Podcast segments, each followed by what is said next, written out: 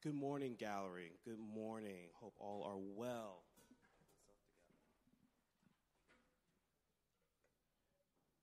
Just want to welcome you to Gallery Church. I'm so excited for you all to be here, and just we're just looking forward to what God has in store for us this morning. Um, I have a few announcements that I need to make, and then we can proceed to our prayer generosity. Um, so, if this is your first time here and you would like more information about our church or you just need uh, any assistance, please reach out to us at gethelp at gcbdowntown.com or click on the Get Help Get Connected button on the app.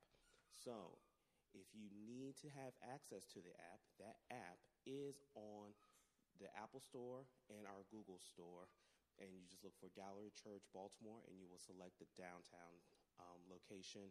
And again, you will see that Get Connected button once you access the um, church location. If um, today Baltimore City is um, starting its parking enforcement, and so if you received a parking tag to park on the side of the church, um, please make sure that you return those um, tags um, you can slide them in the mailbox, which is at the gatehouse. Moving on, um, summer series. So, over the month of July, we were engaged at Pastor Ellis's house for just summer growth sessions, and so we have one more summer session left, and that will be at the end of this month, August the 25th. That is a Wednesday night, and so please go to the app. We just talked about it um, so that you can sign up for the summer session. Again, that is Wednesday, August 25th. During the summer, Pastor Ellis has encouraged us to read two books as part of our just increasing spiritual growth. And so those two books are What If Jesus Was Serious? And it focuses on the Sermon on the Mount. And I focus on that because he's also encouraged us to read the Sermon of Mount, which is Matthews 5, 6, and 7, through the summer and memorize those passages or memorize a portion of those passages. And so that is our first book that we are encouraged to read. Our second book is uh, why am I blanking? Terence Lester, When We Stand. Thank you. And so we are encouraging everyone to read those two books as part of our summer reading series. This week, you should have received an email from Gallery Church, it's our newsletter, and that newsletter was encouraging, soliciting, and nicely pleading for help. Um, as we have gone through this portion of the pandemic and a lot has changed in our body, but we are still moving forward. And we need help in hosting and in our AV group and growth community leaders. And so, if you are interested in helping in those areas, please go back to the newsletter. You can see myself or Albert, and you can just gain more information about the needs of the church. Again, we are encouraging you to seek in your heart how you can be more of a service to the body. Finally, um, we are asking, the deacons have been asking for the last couple of weeks for gift cards for grocery stores. So if you are have some extra in your heart to give, we are encouraging you to provide gift cards to local grocery stores in the denominations of $25 and $50 and or you can also do gift cards.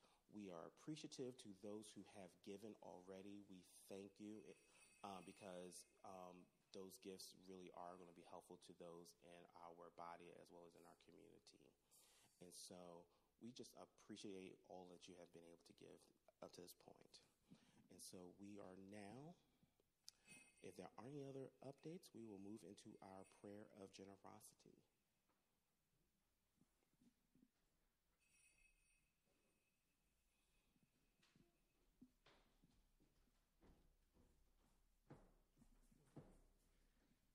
Gosh, this walking is loud on stage. Um, hi, everyone. Those of you who don't know me, my name is Lana, um, and come see me uh, right after the gathering. I'll be happy to meet some of the new faces that are here. Um, like Andre said, welcome to those of you who are new. And um, before I start with the generosity prayer, I just want to say that this is something that we do. Um, it's not just going through the motions and reading some text on the slide, but it is um, something that we ask the Lord to reveal to us consistently. What is it that we are? Um, how can we contribute to our church family? How can we contribute to our communities? Um, and your generosity um, honestly allows for that, uh, for the tangible needs to be met. And like Andre just shared, even the gift cards and um, in any way we could um, serve our community through our church, but also your time. Um, it can be, you know, um, helping out a neighbor um, or just giving of your time to serve here or serve in any other place that the Lord has opened up the door for you to um, to be at and to minister to others. So as we uh, read through these slides, um, just consider what is it that the Lord is putting on your heart um, to be more generous with others. Um, Father in heaven, if you would just um, can read along with me. Father in heaven, there is nothing I have that you have not given me. All I have and am belong to you bought with the blood of Jesus Christ. To spend everything on myself and to give without sacrifice is the way of the world that you cannot abide. But generosity is the way of those who call Christ their Lord, who love him with free hearts and serve him with renewed minds, who withstanding the delusion of riches that chokes the word, whose hearts are in your kingdom and not in the systems of the world. I am determined to increase in generosity until it can be said that there is no needy person among us. I am determined to be trustworthy with such a little thing as money, that you may trust me with true riches. Above all, I am determined to be generous because you, Father, are generous. It is the delight of your daughters and sons to share your traits and to show what you are like to all the world. Amen. Thank you all. Well, now I want to introduce um, a person who's not a guest speaker here. He's our family, uh, but he is. Uh, his name is Leon uh, Pinkett, and he is here to continue our series called Habitus, with um, a very important chapter of it um, called The Habit of Purity. Um, so, welcome, Leon, here. Um, and would you be um, so kind to just greet him with a great round of applause?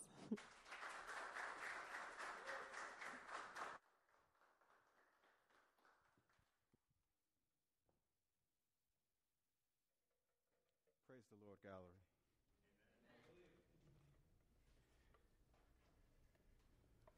For a second, I forgot that I had this on, and I was like, "Where are you going with the mic? I might need that."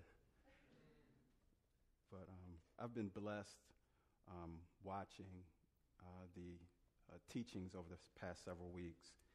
Um, I'm wondering, was there a a time when um, everyone selected which topic they would have, and and being that I got parity, I figured that I got the short straw.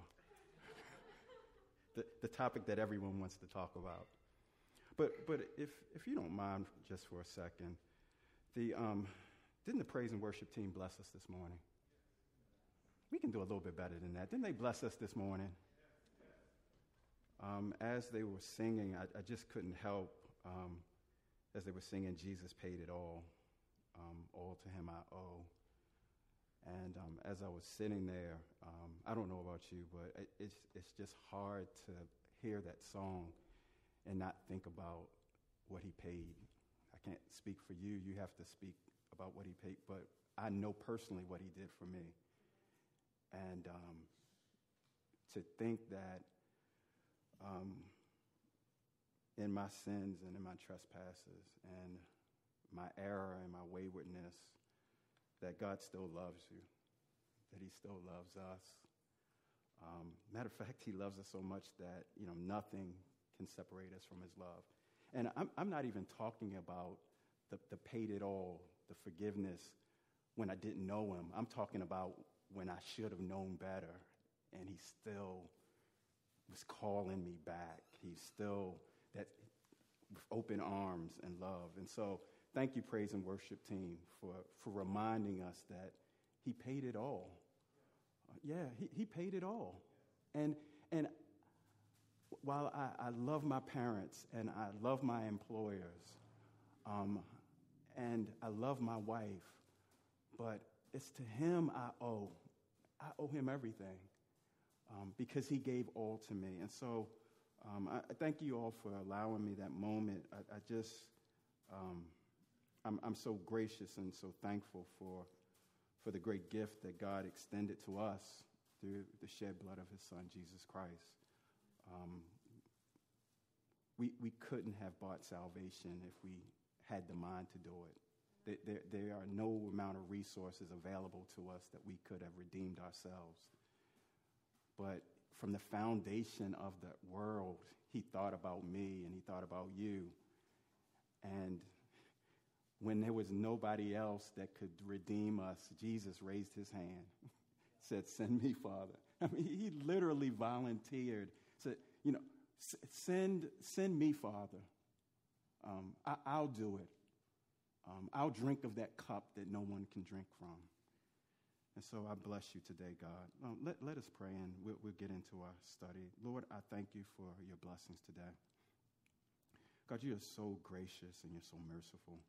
Lord, I, am Lord, I, I, was sharing with a friend. I, there was a time in my life where I couldn't imagine myself standing before anyone talking about your goodness. And so, God, I just thank you for an opportunity to speak about how good you are.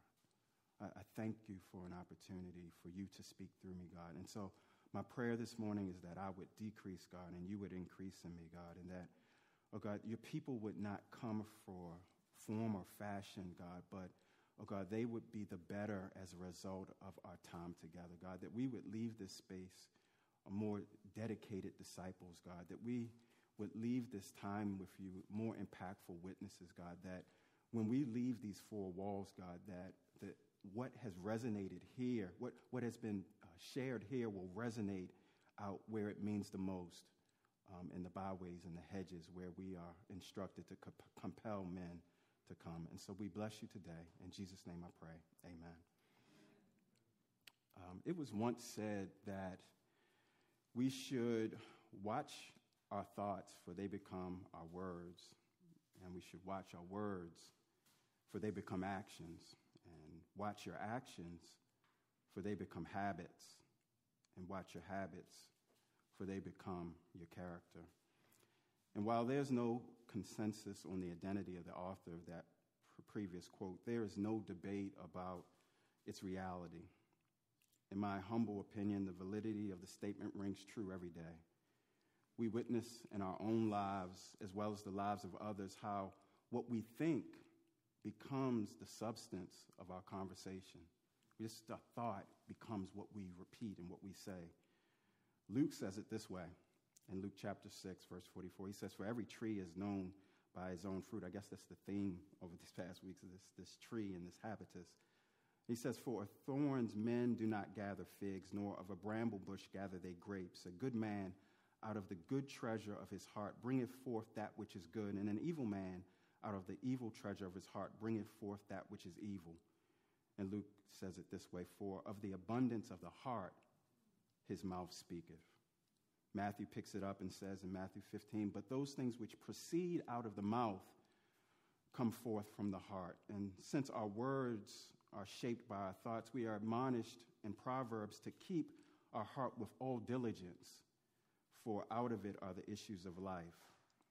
And so, not only do our thoughts become our words, what we say dictates our actions. Again, in Proverbs 23, verse 7, it says, For as he thinketh in his heart, so is he. So, what we do, it shapes our lifestyles, it, it shapes our desires, our passions, our motivations. And how we live reflects to the world in our habits who we are and for the believer, it's not just who we are, but whose we are. 2 Corinthians chapter 3 says, Ye are our epistles written in our hearts, known and read of all men. For as much as ye are manifestly declared to be the epistles of Christ, ministered by us, written not with ink, but with the Spirit of the living God, not in tables of stone, but in fleshly tables of the heart. I re- remember um, when I would hear the late Elijah Cummings speak about young people, he would say that children are the letter that we're sending to um, a, a time or a future that we may never see. And so, Paul, in his letter to the Corinthians, envisioned us that we are letters to a time that he would never see.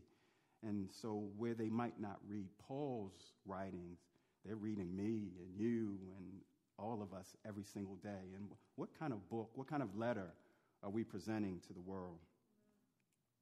Matthew chapter 7 says, Ye shall know them by their fruits. Do men gather grapes or thorns or figs or thistles? Even so, every good tree bringeth forth good fruit, but a corrupt tree bringeth forth evil fruit. A good tree cannot bring forth evil fruit, neither can a corrupt tree bring forth good fruit. Um, every tree that bringeth not forth good fruit is hewn down and cast into the fire. And so, as we study these habits that should be known of all Christians, it should be made clear that they become our introduction to the world. People should know us not so much by the accoutrements or the symbols of our faith, but by the actions and deeds that are the fruit of our relationship with Christ. If the church, as a fellowship of believers, was a house, um, go with me for a second. Um, it would not be our marketing or our music or our trendiness or any other strategy that we can develop or imagine that gives us our charm. It would be the sincerity, the credibility, the consistency with which we adhere to that lifestyle forming, character developing habits of the Christian faith that would be our curb appeal. For those who are Baltimoreans, we know this truth better than anyone. Just recently, it was reported that for the first time in a century, the population of Baltimore dipped below 600,000.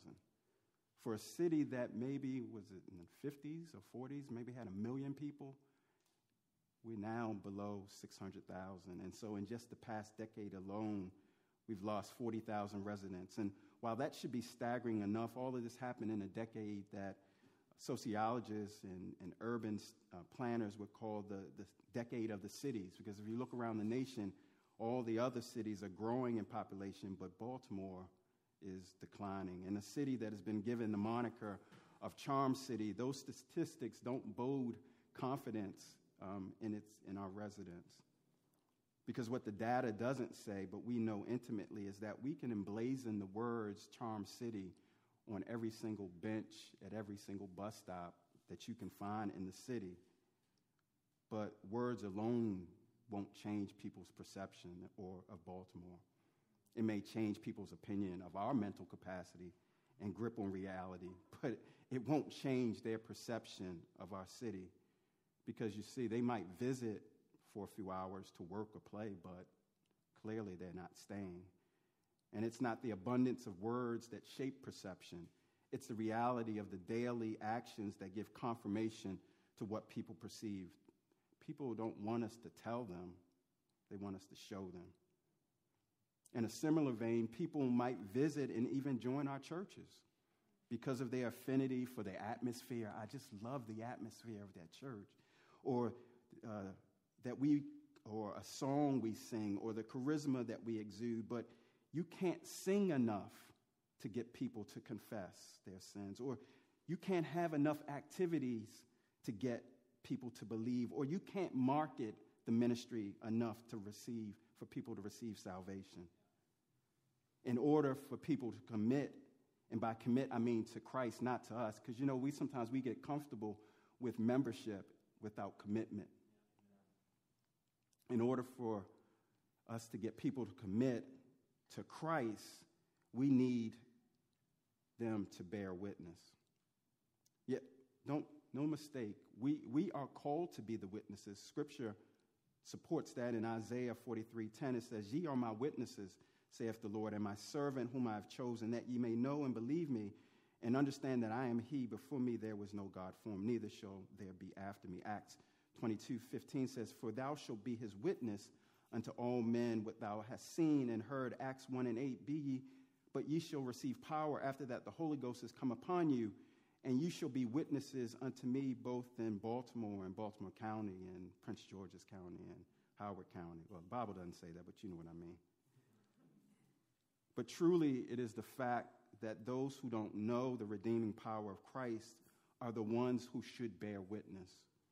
They need to be the witnesses to a transformation that has occurred in the life of a believer and the lives of a group of disciples, a change that is a stark contradiction to the tenets of the world and is attractive to a soul that is desirous of hope. See, we are witnesses so that they should be the ones who bear witness of what has happened in our lives. They should see a transformation that has occurred and bear witness to it. John chapter 13, verse 34 says, A new commandment I give unto you, that ye love one another, as I have loved you, that ye also love one another. By this shall all men know that ye are my disciples, if ye have love one to another. Matthew 5, 14 says, Ye are the light of the world, a city that is set on a hill, cannot be hid. Neither do men light a candle and put it under a bushel, but on a candlestick, and it giveth light unto all that are in the house. Let your light so shine before men that they may see your good works and glorify your fathers. Men, women should see uh, the good works that we accomplish in Christ Jesus and not pat us on the back, not give us glory, but glorify God the Father. So this week, our study of Christian habits lands us on the topic of purity. And to, to be specific as it relates to Christian habits, we're talking about sexual purity. Maintaining sexual purity means that we as Christians honor faithfulness to marriage partners and that we refrain from looking lustfully on others. A definition of purity is the condition or quality of being pure, freedom from anything that debases, contaminates, pollutes, etc. And as I read that definition, I, I, believe that it's curious that when we look at the definition of purity, it stresses that to be pure means that that thing is free of something. Quite often, when we think of the notions of sexuality in society, both now and in the past, the sentiment is the exact opposite. See, in our culture, sexual purity is considered restrictive and inhibiting, everything but free. But the definition says to be pure means to be free of something. But our society would make us believe that being sexually pure is to be bond in bondage, to be restrained. And on the other hand, sexual impurity is viewed as liberating and emancipating and, and, and the, the free. The truth remains that real freedom that is more than a mirage can only be found in Christ. John chapter 8 verse 36 says, "If a son therefore, if the son therefore shall make you free, you shall be free indeed." It can't be taken away. It's not going to be, you know, God is not a repossessor. He doesn't come and he doesn't give us freedom and then you got to watch it overnight to make sure that the guy doesn't pull up with the tow truck to take your freedom away. No, that, that's not the God that we serve. But God does have an expectation for sexual purity. And if I might, for a few moments, I believe some of that is highlighted in Paul's first letter to the Corinthians in, in chapter 5 of 1 Corinthians. And I, I read verses 1 through 2 in your hearing. Um, and it says, It is reported commonly that there is fornication among you, and such fornication as is not so much as named amongst the Gentiles, that one should have his father's wife, at verse 2. And ye are puffed up, and have not rather mourned that he have done this deed, might be taken away from among you. So uh, there was a, a issue in the Corinthian church as it relates to sexual immorality. Um, the church may not have known it, but um, was in an unhealthy situation as it relates to the, its response to sexual immorality. And so Paul writes, um, as he typically does, to give instructions, to give correction on what was happening in this church. And see, what it appears that the Corinthians didn't realize is that purity is precious to God. It, it is valuable to God. It means something to Him. And so what, what do we typically do when we lose something that is of value and is precious? It, we, we usually don't celebrate it. We usually are saddened or grieved. Well, that wasn't the Corinthians church response at all. They, they didn't treat this loss of purity um, in the way that um, we should respond to losing something of such significance and value. Scripture shows us that sexual purity is something precious and that it should be guarded. And so the proper response from the Corinthians would, should have been sadness or mourning that of what happened amongst their ranks. But unfortunately, in the society that we live, um, our society is constantly trying to convince us that sexual purity or that purity isn't precious, it isn't valuable, it isn't something to be guarded. It isn't something, when lost, that we should mourn. In our society, rather than mourn the loss of purity, we celebrate it as a conquest or a trophy, like holiness or carnality is some sport, where those who conquer get trophies and make people out of trophies make victims out of trophies. And we would hope that the issues of the world would not be the same as those experienced by the church. That would be preferable, um, but too often that's not the case. The issues that we face as believers are the same as non believers. And the difference is supposed to be in our response. Yeah, we face some of the same things that believers face. We, God didn't just save us and then rip us out of the world. He left us here to be light and to be salt. So we're going to face the same things as long as we're in this flesh. But our response should not be the same as those who don't know Christ. Uh, we should not respond neither individually or corporately like those who are willfully walking in error. 1 Corinthians chapter 10 verse 13 says no temptation has overtaken you that is not common to man. God is faithful and he will not let you be tempted beyond your ability. See God has made provisions for us. And he says but with the temptation he will always he will also provide the way of escape that you may be able to endure it. So even when we're being tested and tried and tempted, God has a back door. He has an escape plan for us if we would take advantage of it. And so, here in this fifth chapter in Corinthians, um, in this verse 1, um, the, the, Paul is pretty much saying it has been reported that there is sexual immorality among you. And such sexual immorality as is not even among, named amongst the Gentiles. Um, as I said, read before, in the situation here in Corinthians, a father, I mean, a son is sleeping with his uh, stepmother. And Paul is saying, You are participating in things that not even the Gentiles are participating in. What is going on here? And so, if we're going to dig into what Paul is saying to the Corinthians, we have, we have to ask answer the question um, why does sexual purity matter and, and what is sexual purity? And so the Greek word translated for sexual immorality is the word porneia, which means fornication or sexual acts that are morally objectionable. And so any form of sexual behavior outside of marriage would be covered under this definition of porneia. And it is the same word, the same Greek word where we get our English word pornography. And I don't have to define that because I can just use the uh, words of Justice Potter Stewart, who, when asked to define pornography, just said, I know it when I see it.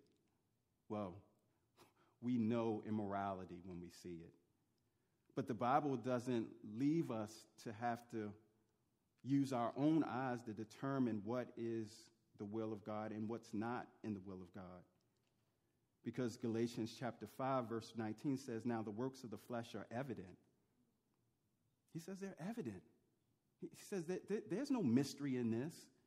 Sexual immorality, impurity, sensuality, idolatry, sorcery, enmity, strife, jealousy, fits of anger, rivalries, dissensions, divisions, envy, drunkenness, orgies, and things like these. I warn you, as I warned you before, that those who do such things will not will inherit the kingdom of God a little bit of time. No, it says will not inherit the kingdom of God.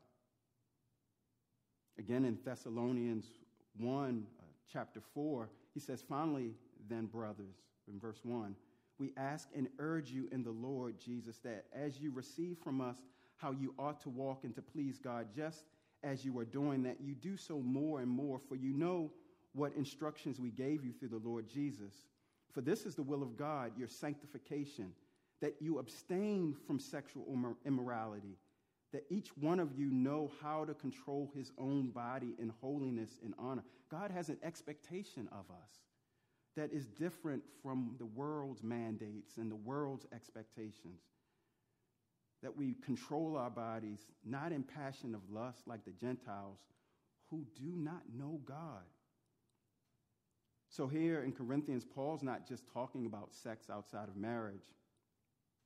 He's talking about everything from pornography to self gratification to adultery to sexual fantasies and everything else under the sun. But when we talk about sexual purity, um, I believe that part of the reason that it's probably one of our least favorite subjects to talk about is because there is only one acceptable expression of sexuality. Sexuality is only expressed between a husband and a wife within the covenant bonds of marriage. Don't me, just, just, I didn't do it. Don't blame me. Any other sexual expression is condemned by Scripture and violates the pattern God has given. And as we look at these passages in this fifth chapter of Corinthians, Paul is literally saying to us that everywhere is talking about the church. He, that's what he's literally starting off his, his, his conversation with the, the church in Corinth. He's like, what's, what's going on? Everybody is talking about y'all. You're on the front page of every newspaper in Corinth. You're, you're the first thing on every newscast in Corinth. What is going on in the Corinthian church?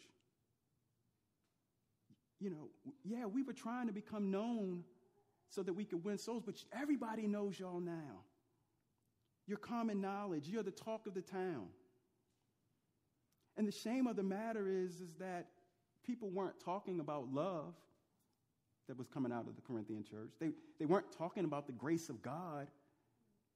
Um, they weren't talking about all of the good deeds that the Corinthian church was performing in the community. And neither were they talking about the fellowship. They weren't talking about any of that. Paul's letter would have been completely different if, the, if that's what the town was talking about. No, they were talking about porneia. Think about that for a minute. The whole town was abuzz about the church at Corinth, and none of the talk was about Jesus. Think about that for a minute. If in Baltimore, the whole town is talking about a particular church, or just say the Church of Baltimore, and none of the conversation is about Jesus. It's all about infidelity, it's all about sexual immorality, it's all about adultery and fornication. Nothing about the grace of God, nothing about the blood of Jesus, like we sung earlier. What message are we sending to the world? What, what, what, what is the world talking about when the world talks about gallery? What is the world talking? What is Baltimore talking about when they talk about gallery? Now we know that they're not talking about porneia, so let me get that straight. Ellis, in case you're watching. they're talking about the grace of God. They're talking about the habitus. They're talking about the habits, the Christian habits of believers. And the thing that makes this so amazing is because um, even if you even if you don't have a full knowledge of the history of Corinth at this time, you can imagine that the Corinthians they weren't really living a, a, a, a holy life, uh, even outside of the Corinthian church. Um, there, there was a lot of deviance going on in Corinth, and there was a, a, a lot of the culture that was immoral, immoral in Corinth. And so here you have this culture and this society and this city um, that is deviant and not seeking to please God or live in holiness, looking at the church of Corinth and mocking and scoffing and saying, Look at them. They're no better than us. And so, why is this such a big deal? Why is it such a big deal to God for us to be sexually pure and to um, not be sexually immoral? Um, and when we think about Paul's letter to the church in Corinth, it's amazing that he had to write a letter to a people. It, it would have been bad enough if their sexual transgressions were um, those that were common to man. Here, the church in Corinth had performed acts that were worse than the people that they were trying or supposedly trying to witness to. What kind of witness, what kind of testimony, what kind of uh, social, societal, what kind of moral holiness lines did this church just step over and ignore um, when they've been planted there, they've been placed there to be a witness, to, to be a safe harbor, to be um, a lighthouse and a, and a culture that was steeped in darkness. Where do people who are looking for hope go when the place that's supposed to have light is dim? And not only, you know, it's easy for us to talk about Corinth, but if I took the names off of Paul's letter and added some, some modern touches to it, this could be a, a, an account right now in our culture, in our society. Unfortunately, it could be um, an account of, of uh, a, a, a minister or a pastor, unfortunately, even in our nation.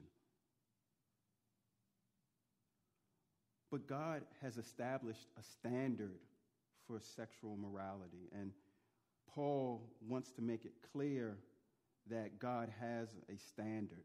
Um, he has an expectation of us. And his expectation is that we would be completely abstinent outside of marriage. And, and that we would have our bodies under control, living as those who are set apart for Christ, and that as those who are striving to honor him. Um, that we aren't we're living in the freedom that is a part of being pure, and that we're not bound or in bondage to our passions and our desires that we've been called to treat our brothers and sisters with respect. That we've been called to treat our brothers and sisters with respect.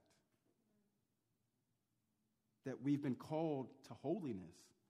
Um, I come up, I came up in a, in a church where, where holiness was considered wearing what they called a doily on your head and skirts to the floor. That wasn't holy at all. Because if the parents knew what happened, in the choir loft of the old church, they would understand that if it ain't in the heart, doesn't matter how long the skirt is or what the suit looks like, holiness is a commitment to God.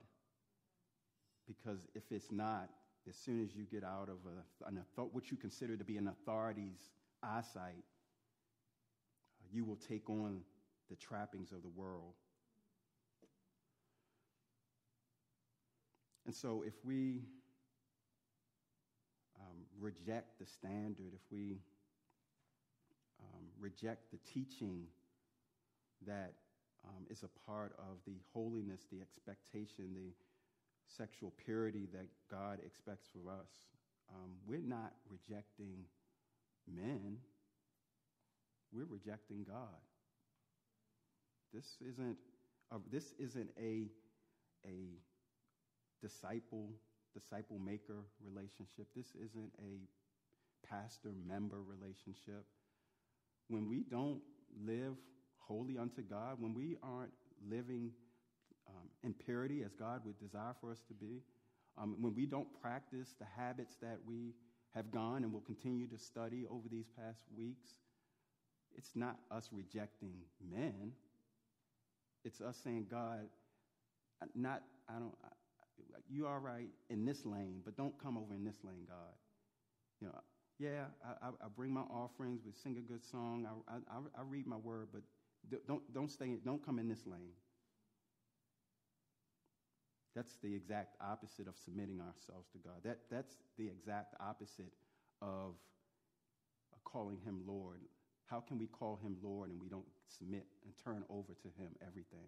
Either he is Lord of everything or he is Lord of nothing. Either God is Lord of everything in our lives or he is Lord of nothing in our lives.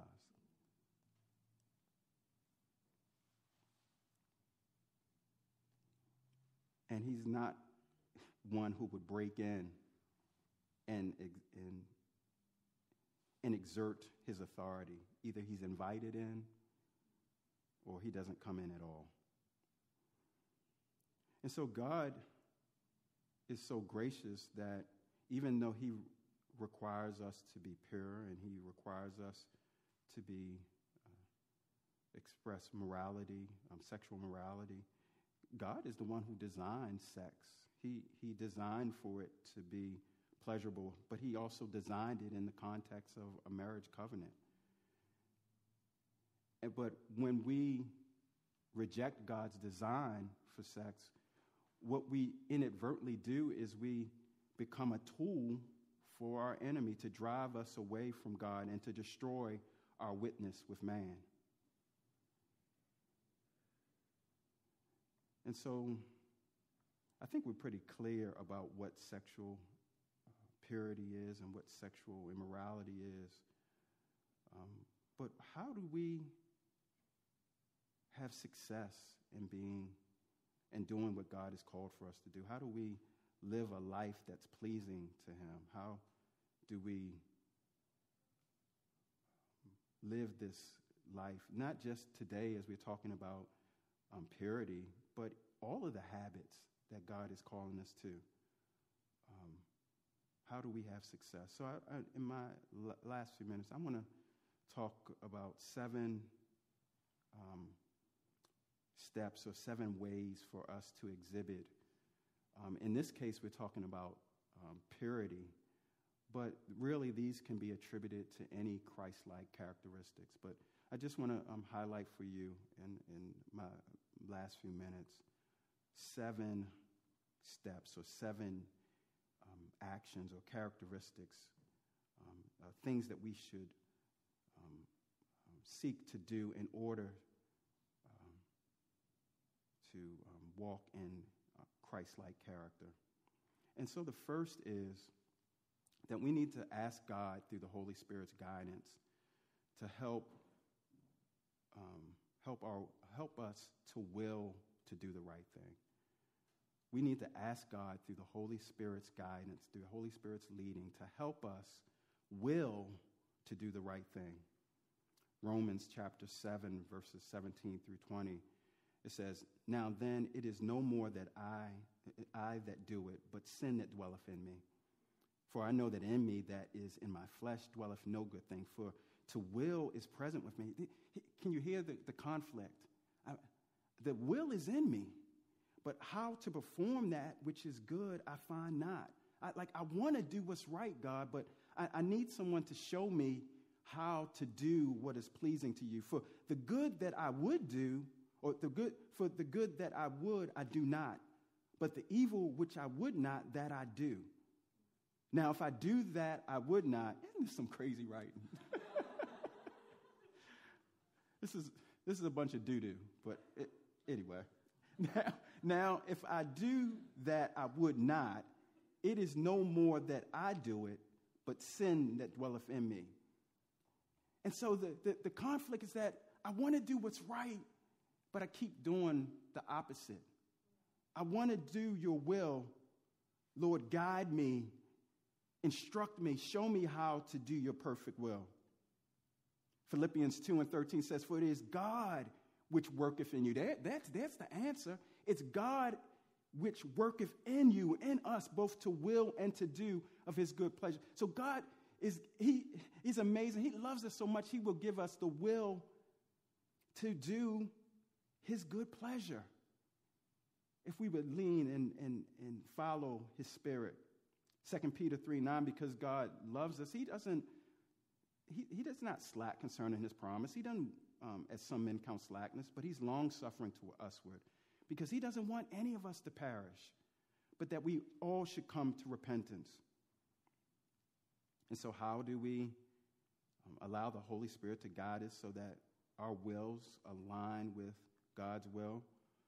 Um, we have to do like in Galatians 5, where it says, This I say, then walk in the Spirit, and ye shall not fulfill the lust of the flesh. We, we, we've got to, we can't walk in our own carnality. We've got to walk in His Spirit. For the flesh lusteth against the Spirit, and the Spirit against the flesh, and these are contrary the one to the other so that ye cannot do the things that ye would. But if ye be led of the Spirit, we're no longer under the law. We've got to be guided by the Spirit. The second is we've got to submit our spirit to the Spirit of God by asking Him to fill us. We've got to submit our spirit to God by asking Him to fill us. Ephesians 5 says, Be not drunk with wine, which is, in, which is excess, but be filled with the Spirit. 1 Corinthians 2 says, Which things also we speak, not in words which man's wisdom teacheth, but which the Holy Ghost teacheth, comparing spiritual things with spiritual. But the natural man receiveth not the things the Spirit of God, for they are foolishness unto him, neither can he know them, because they are spiritually discerned. In that same chapter in Corinthians, it says, For us, now we have received not the Spirit of the world. See, we can have success because we have not received the Spirit of the world, but the Spirit which is of God, that we might know the things that are freely given to us of God. So, in order to live a pure life, in order to um, walk, under, walk by the Christian uh, characters, these habits even that we are speaking of, uh, we've got to walk in the Spirit.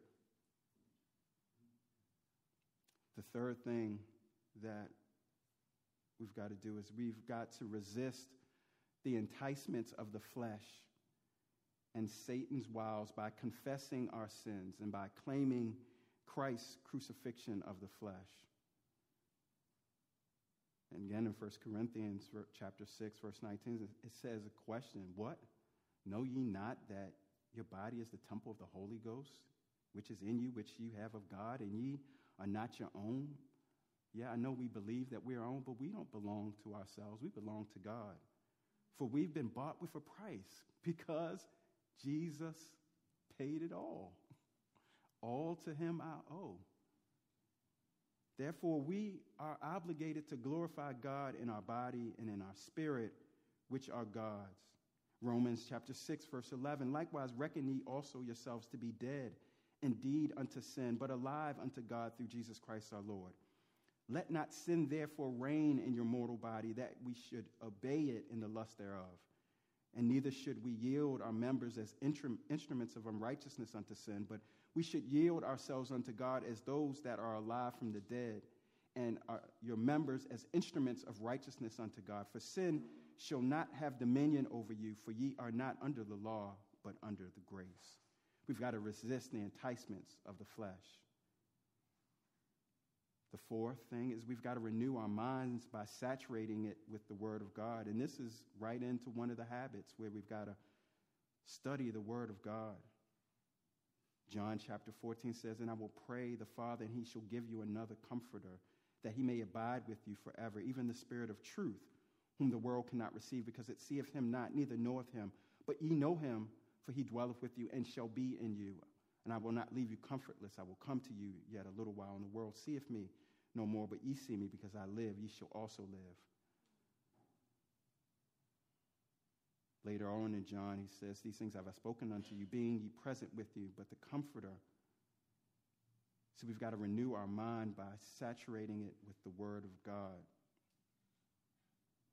Romans 12, I beseech you, brethren, by the mercies of God, that you present your bodies a living sacrifice, holy and acceptable unto God, which is your reasonable service. And be not conformed to this world, but be transformed by the renewing of our minds. That comes through the Word of God that comes through His Spirit. The fifth thing we have to do is we have to allow the Holy Spirit to control our emotions by producing the fruit of the Spirit in us. Luke chapter 6 says, But I say unto you which hear, love your enemies, do good to them which hate you. Man, it's tough, but we've got to allow the fruit of the Spirit to be produced in us. We've got to allow what Paul says in Philippians 4, where he says, Rejoice in the Lord always. And again, I say rejoice. Let your moderation be known unto all men that the Lord is at hand. See, we are a witness, we are an example when this fruit of the Spirit comes through us. And when we do that, we can be careful for nothing, but in everything by prayer and supplication with thanksgiving, we can let our requests be made known unto God. And that peace of God passes all understanding. It keeps our hearts and our minds. We're supposed to put on, therefore, the, as the elect of God, holy and beloved bowels of mercy. We're supposed to put on kindness and humbleness and mind, meekness, long suffering. We're supposed to have love and joy and peace and gentleness and goodness and faith. Because when we exhibit this, it shows that Christ has crucified the flesh in us with all of its affections and lust. If we are going to walk in purity and holiness, if we are going to exhibit the characteristics of Christ, we've got to allow the Spirit to control our emotions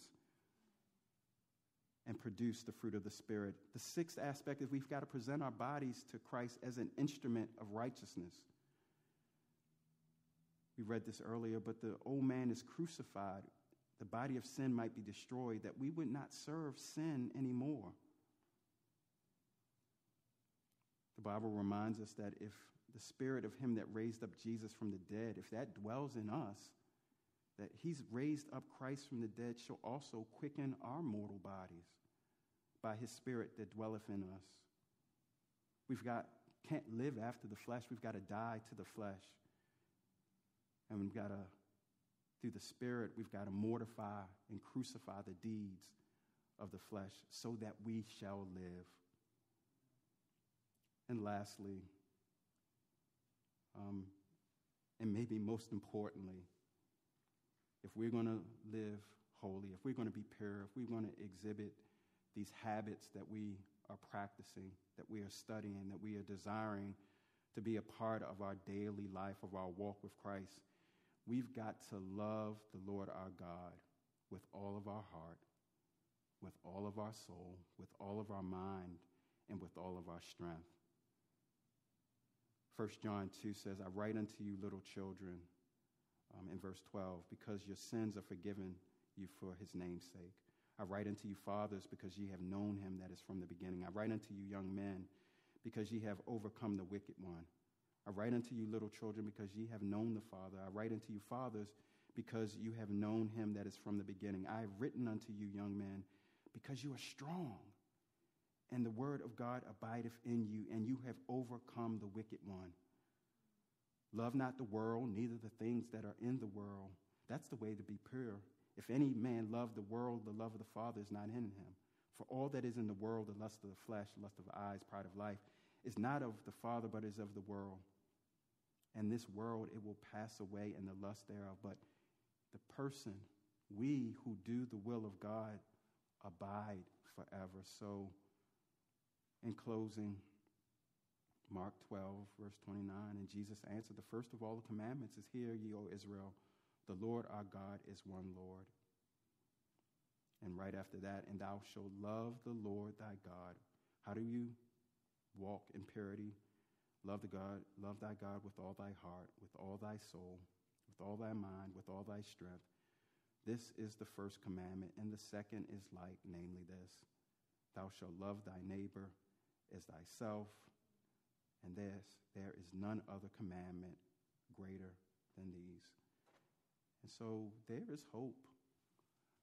often when we talk about purity, it appears that it is a often talked about in the context that this is a hopeless pursuit. No, it is a worthwhile pursuit. It is about um, loving God more than we love our flesh. It is about loving God's will more than our own will. And so let us pray. Lord, we thank you today for your word, God. We thank you for your love that you've shown to us, God. Um, how freely you have shared your love, your grace, and your mercy. Lord, it is our desire to walk in purity. It is our desire to walk in sexual morality. It is our desire to be the salt of the earth, to be the light, to be that city that is set on the hill, uh, that we might bear witness of your goodness, that we may bear witness of your faithfulness, of your, your keeping power. And so, God, we thank you today for your word because it is a lamp unto our feet and a light unto our path. We thank you for your Holy Spirit that abides in us and guides and leads us. Oh God, so we lean on your word. Oh God, we listen to your instructions from your Spirit. And as a result, God, we claim victory, oh God, in this Christian walk. We claim victory in our witness in the area of purity. In Jesus' name we pray. Amen. And if we would at this time, we'll be favored by the praise and worship team if they come back and, and bless us with another selection. God bless you.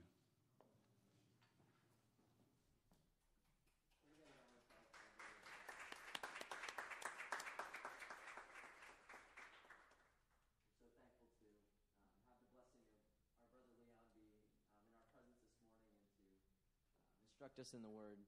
Um, we're so thankful to um, have him come alongside us whenever we can um, pull him away from his other responsibilities in, in the city and um, among God's people. So we're just so grateful, brother, for, uh, for you being with us. And uh, I guess you did maybe draw the short straw, but I think the fact that, uh, that Pastor Ellis um, entrusted you with this, this topic just speaks so highly of um, his trust in you, and we're just so grateful for, uh, for your word this morning. So thank you again. But you did, someone stole my music.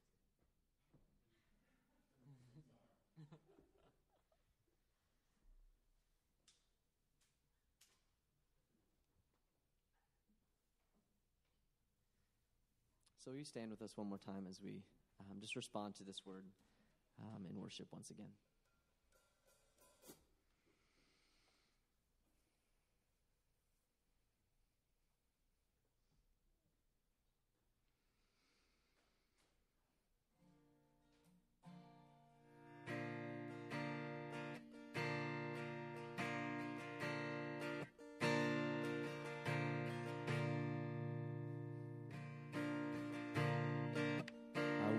Be close, close to your side. So heaven is real and death is a lie. I want to hear voices of angels above singing as one. Hallelujah.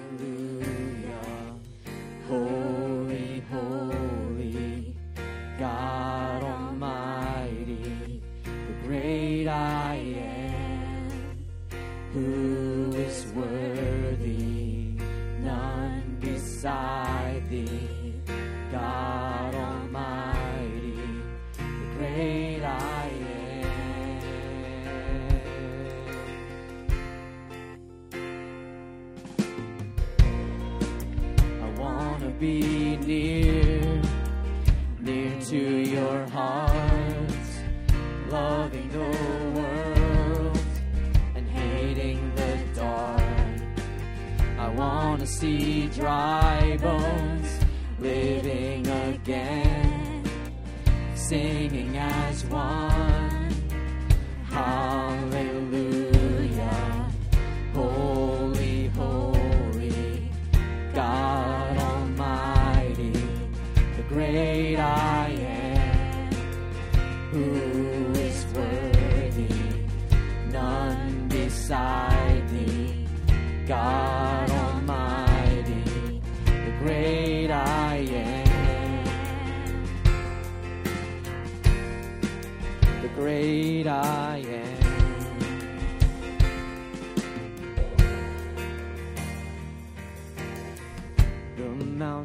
Shake before you, the demons run and flee.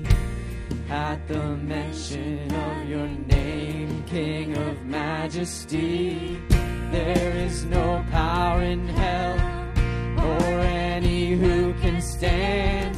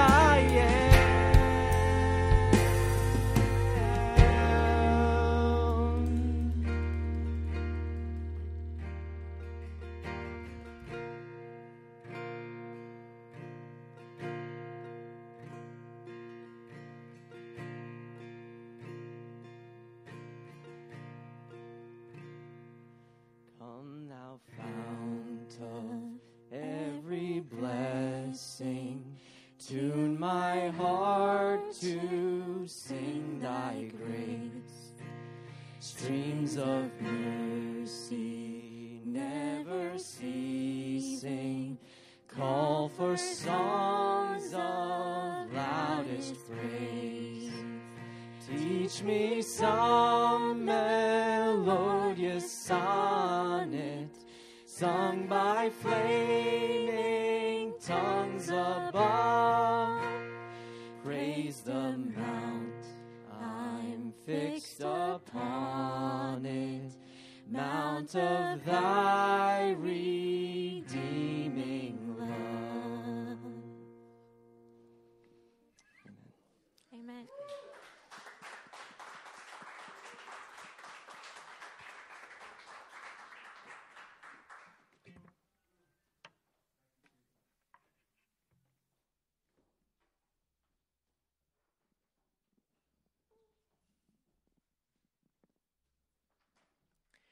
Thank you so much, the praise and worship team. You've done such a great job. Um, honestly, "The Great I Am" is one of my favorite songs, and um, it just, especially after what Leon taught about, um, I think it kind of just spoke um, where the solution is to the challenge, you know. And um, there's literally nothing that can stand against us because there is nothing that can stand against God Himself. Um, so just as we are processing and um, before we, um, I think everybody should have the communion cup, but um, if you don't, just raise your hand and Andre will um, give one to you. But before we proceed with the communion itself, I was just um, so convicted by um, just the message and even the worship set again. Andrew, thank you.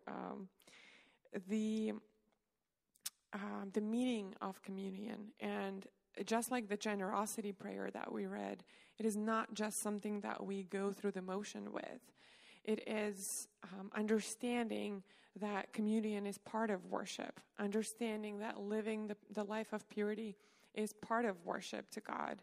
And um, as we um, take communion, as we take the body and the blood of Christ, we are inheriting once again every week, every time that we do it, we are inheriting that symbol of His power, that symbol of His goodness, and um, understanding of Him more and more. So um, as we take this cup, um, just ask God, where is it that we are not surrendered today? Uh, where is it in our heart that something is like Leon said, you're good over here, God, but don't come into this lane. This is all me. This is in control. I'm good over here. Uh, we all have that. Don't kid yourself that you don't. And um, I just challenge you to, um, just even right now, to close your eyes as we take communion and ask God, where is it that I'm not surrendered, Lord, and how can I, how can we do that? Um, and I actually forgot my own communion cup. Could you give it? Um, so I'll be reading from uh, 1 Corinthians 11. Thank you. Um, so the key to these little cups, if you've never done it, it's open with the cracker first. The side with the cracker first. Don't be like me when I open the, the wine side first. Um, so, for I pass on to you what I received from the Lord Himself. On the night when He was betrayed, the Lord Jesus took some bread and gave thanks to God for it. Then he broke it in pieces and said, This is my body, which is given for you. Do this in remembrance of me. So we can now take the body all together.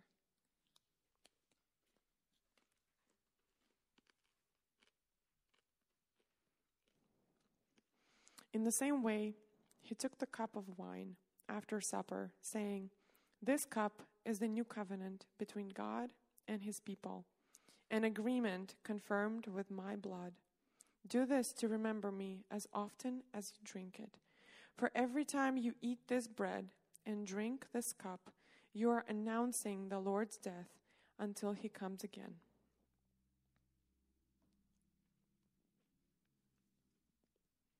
So we usually hold up the cup to one another, to your neighbor, and say, This is his blood which was spilled for you.